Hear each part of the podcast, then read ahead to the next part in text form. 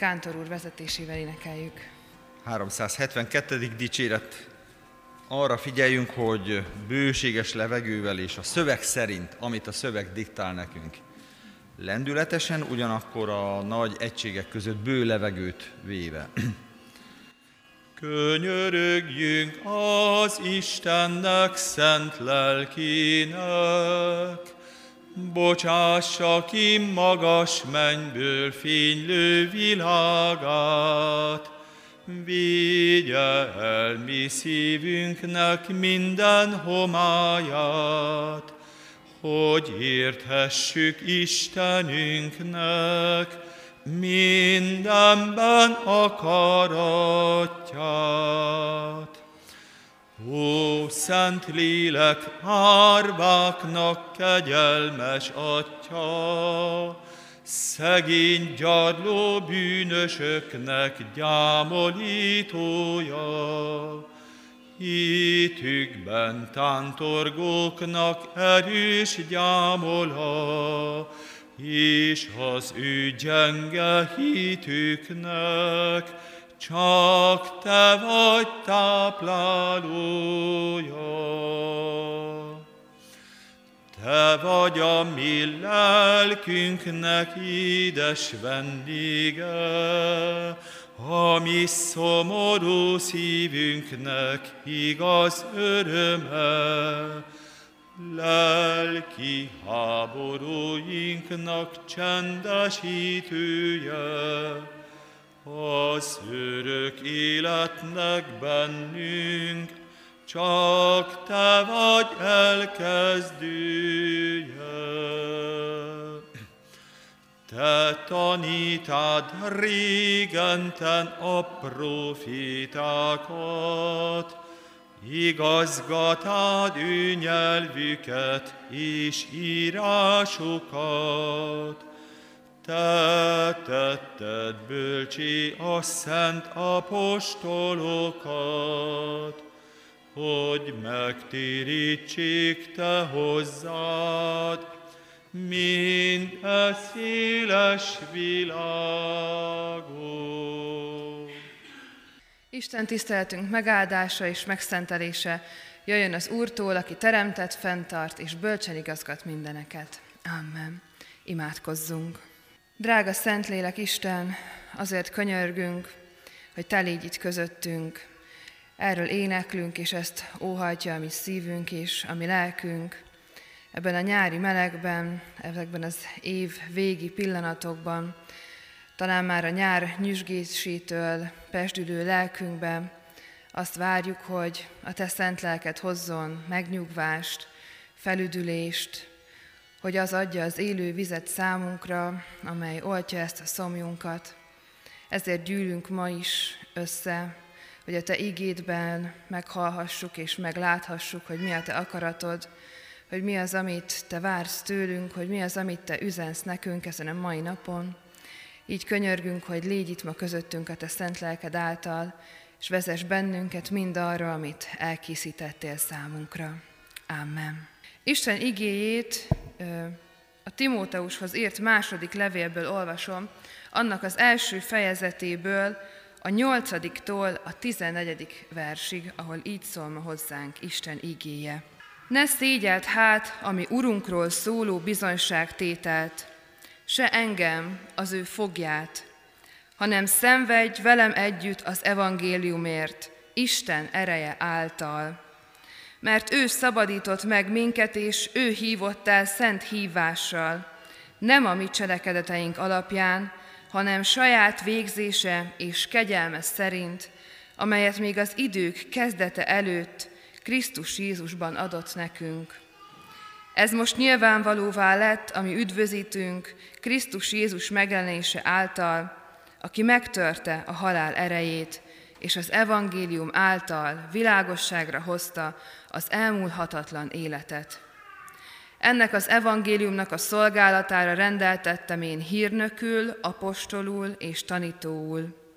Ezért is szenvedem ezeket, de nem szégyellem, mert tudom, kiben hiszek, és meg vagyok győződve, hogy neki van hatalma arra, hogy a rám bízott kincset megőrizze arra a napra. Az egészséges beszéd példájának tekintsd, amit én tőlem hallottál, a Krisztus Jézusban való hitben és szeretetben. A rád bízott drága kincset őrizd meg a bennünk lakó Szentlélek által. Amen. Kedves testvérek, ez az ige szakasz ebben a levélben megfogalmazza mindazt, amiről az egész levél szól a továbbiakban. És ezt az utolsó verset szeretném kiemelni. A rád bízott drága kincset őrizd meg. Valahol ez az egésznek a kulcs mondata, és mind annak is, ami ebben a mai szakaszban elhangzott. A rád bízott drága kincset őrizd meg. Sok minden van ránk bízva az életben. Sokszor tapasztaljuk azt is, hogy Isten ránk bíz dolgokat, Isten ránk bíz személyeket, akikkel törődhetünk, akikkel törődnünk kell. Isten ránk bíz testvéreket, akikre odafigyelhetünk, akikre oda kell figyelnünk. De talán már a gyermekkorból vannak olyan emlékeink, amikor ránk bíztak valamit, esetleg, hogy valamit őrizzünk meg, ami fontos, és milyen nagy megtiszteltetésnek érezhettük azt, hogy valamit ránk bíznak, hogy valamire figyelnünk kell, hogy valami ott van nálunk, és szinte teljes feszültségben próbáltuk azt megvédeni, hogy nehogy elveszítsük, hogy nehogy csalódást okozzunk annak, aki ezt ránk bízta. Nekem vannak ilyen élményeim a saját gyermekkoromból, és látom azt a gyermekeken, akikkel találkozom, akár hittanórán vagy táborokban, hogyha megkérem őket, hogy most légy szíves, kicsit vigyázz a szemüvegemre, vagy fogd meg a Bibliámat, akkor milyen nagy örömmel és nagy megtiszteltetéssel állnak oda ez elé a hatalmas feladat elé, hogy a rábízott drága kincset, amit én rábíztam, azt ő megőrizze abba az időbe, amíg rábíztam. És ahogy az életünkben megyünk tovább, egyre több minden bizatik ránk.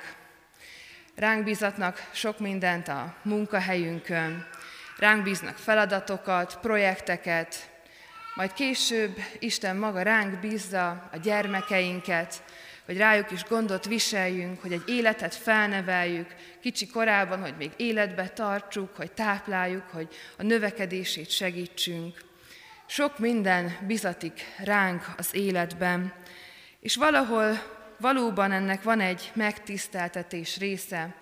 Azt érezhetjük, hogy igen, milyen fantasztikus dolog, hogy valami ránk van bízva, hogy erre minket választottak, hogy, hogy én vagyok az, aki ezt megteheti. De másrésztről van egy felelősség része is, és ott van az a gyermeki feszültség is sokszor bennünk, ami a kisgyermekekben, hogy csak nehogy csalódást okozzam, nehogy elroncsak valamit, nehogy elveszítsem azt, amit rám bíztak.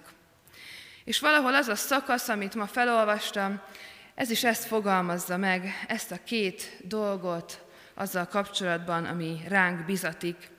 Felelősség és megtiszteltetés az, hogy ez a mondat elhangzik ebben a levélben. Felelősség és megtiszteltetés ez Timóteusnak is, és felelősség és megtiszteltetés ma számunkra is. A rád bízott drága kincset őrizd meg. Mert ránk bizatott ugyanaz, ami ebben a levélben Timóteusra bizatott, és ami korábban Pál apostolra magára is rábizatott, maga Jézus Krisztus bízta rá, hogy az ő evangéliumát hirdesse. A rád bízott drága kincset őrizd meg. De mi is ez a kincs? Mi is az a kincs, ami mindennél fontosabb lehet az életünkben? Mi is az a kincs, amiről itt Pál apostol ír ebben a levélben, és amit nem hiába nevez kincsnek. Máté evangéliumában olvashatjuk Jézus Krisztus szavaiban, hogy hasonló a mennyek országa a szántóföldben elrejtett kincshez, amelyet az ember miután megtalált, elrejt, majd örömében elmegy, eladja mindenét, amilyen van, és megveszi azt a szántóföldet.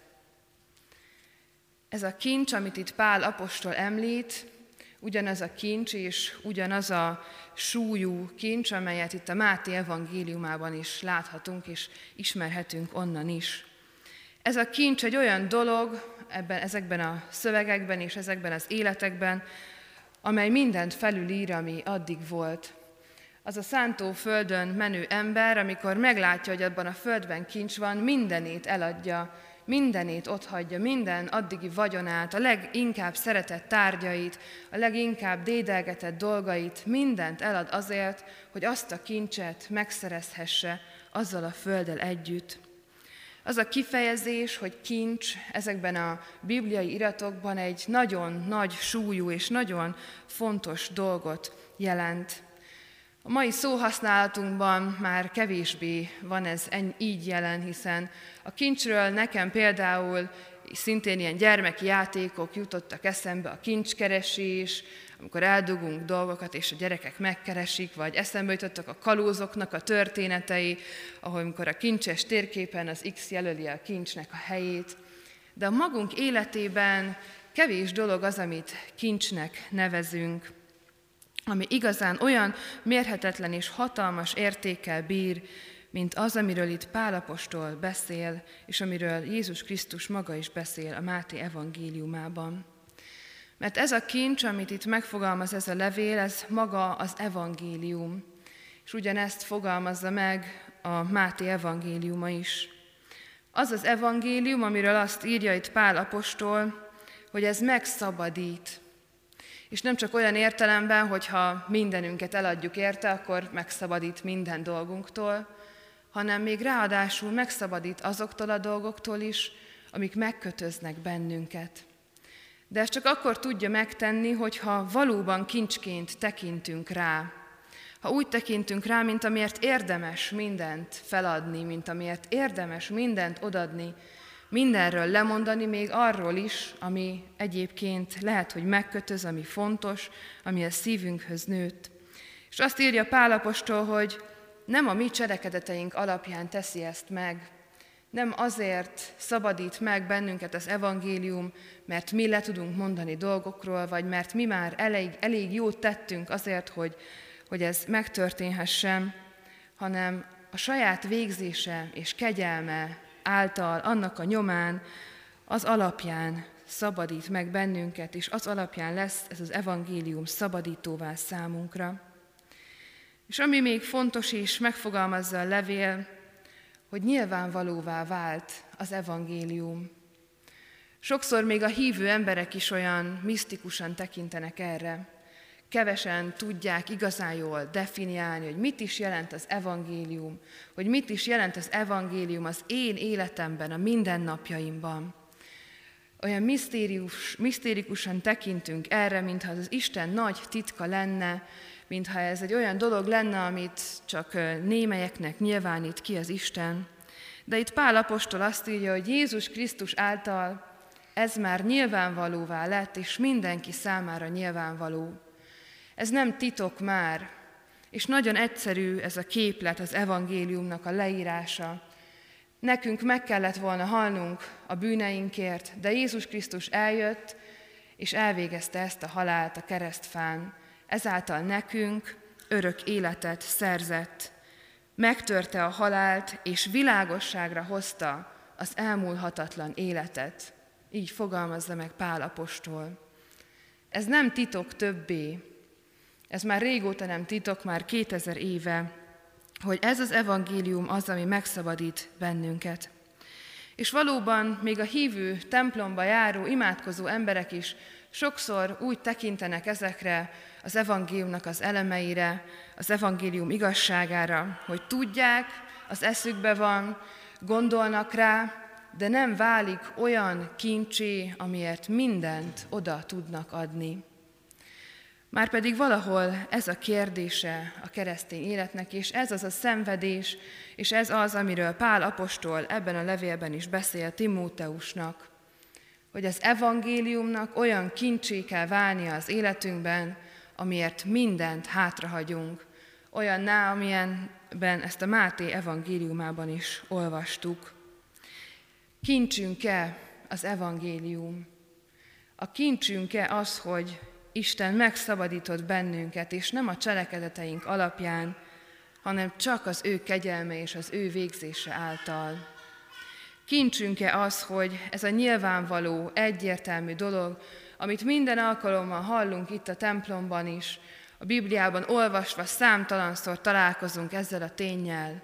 Kincsünk-e ez, hogy Jézus Krisztus által mi az ő Isten gyermekei lehetünk? Kincsünk-e az, hogy a halálnak az ereje megtört? Kincsünk-e az, hogy az elmúlhatatlan élet, az örök élet, ahova semmilyen földi kincset nem vihetünk már magunkkal, az a miénk lehet, hogyha erre tesztük fel az életünket. Mert ez a kérdés, hogy olyan kincsé tud-e válni ez bennünk, amelyért mindent odaadva ennek a szolgálatára, ennek a hirdetésére állunk, állunk meg az életben. Mert megfogalmazza azt Pálapostól, hogy ez az evangélium a kincs, és hogy ez ránk bizatott, ahogyan Timóteusra is, de még hozzátesz két másik dolgot is, ami ezzel jár, és amit csak akkor tudunk megtenni, és akkor tudjuk igazán a magunkének érezni, hogyha az evangélium a kincsünké válik. Ez pedig a bizonyságtétel és a szolgálat. Azt írja Pálapostól, hogy ne szégyeld a bizonyságtételt, ne szégyeld ezt az evangéliumot semmilyen helyzetben. És lehet, hogy ha nem szégyelled, akkor a szenvedéssel fog járni. És lehet, hogy akkor nehéz lesz, és lehet, hogy üldözések érnek, és lehet, hogy valakinek a családodban, a munkahelyeden nem fog tetszeni, hogy te nem szégyelled azt, hogy hívőként állsz meg az életedben, de ezt csak akkor tudod úgy megtenni, hogy nem szégyennel állsz ki Jézus Krisztus mellett, ha ez az evangélium valóban a szíved kincsévé válik. Amíg szégyenkezve állsz valamikor azért, mert te keresztény vagy, mert hiszel Jézus Krisztusban, addig az evangélium nem a szíved kincse. És arra hívja még Pálapostól itt Timóteust, hogy a szolgálatba álljon meg, és abban legyen hűséges. Azt mondja Pálapostól, hogy szent hívással hívott el az evangélium szolgálatára, hírnökül, apostolul, tanítóul. Az evangélium szolgálatára, annak a kincsnek a szolgálatára, ami ránk bizatott. Nem egy-egy gyülekezet szolgálatára, nem is talán egymás szolgálatára, nem lelkészek szolgálatára, nem az emberek szolgálatára, hanem az evangélium szolgálatára hív el.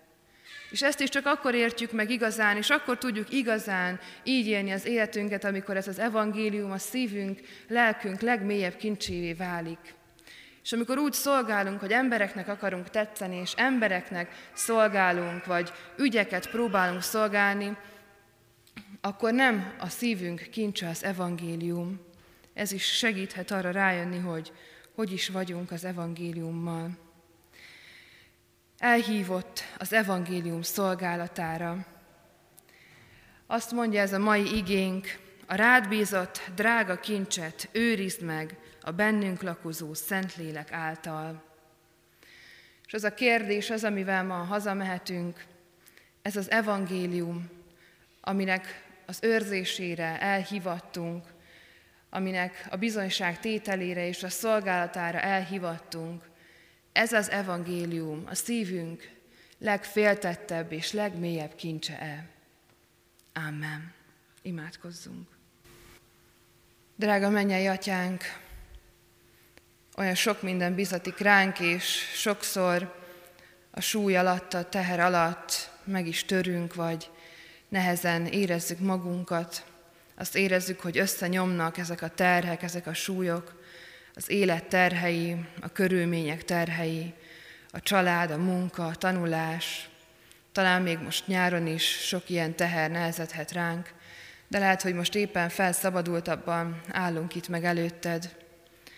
És olyan sok minden bizatik ránk az életben, a családunk, a gyermekeink, a mellénk rendeltek, azok, akiknek a vezetésére rendeltél bennünket, de mégis mindennek egy dolog van a középpontjában, az a kincs, amelyet ránk bíztál, és amelyre felhívtad ma is a figyelmünket, hogy ez a ránk bízott drága kincs, ez maga az evangélium, amely mindent felülír, amely mindennél több és mindennél jobb, mindennél gyönyörűségesebb és mindennél többet ér a mi életünkben. És mi mégis annyira sokszor pont ezt hanyagoljuk el, szorítjuk háttérbe, és próbálunk meg embereknek szolgálni, állunk meg szégyenkezve, amikor a Te nevedet kellene hirdetnünk, próbálunk ügyekért kiállni, ahelyett, hogy csak a Te nevedet hirdetnénk, azt az evangéliumot, amely betölt mindent, minden szükségünket, és amelyben a tökéletes szeretet áradhat ránk. Az az evangélium, amely Jézus Krisztus által az örök életet nyilvánvalóvá tette számunkra.